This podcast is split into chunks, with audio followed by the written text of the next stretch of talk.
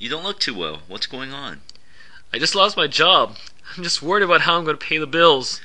I'm sorry to hear that. Have you been looking for another job?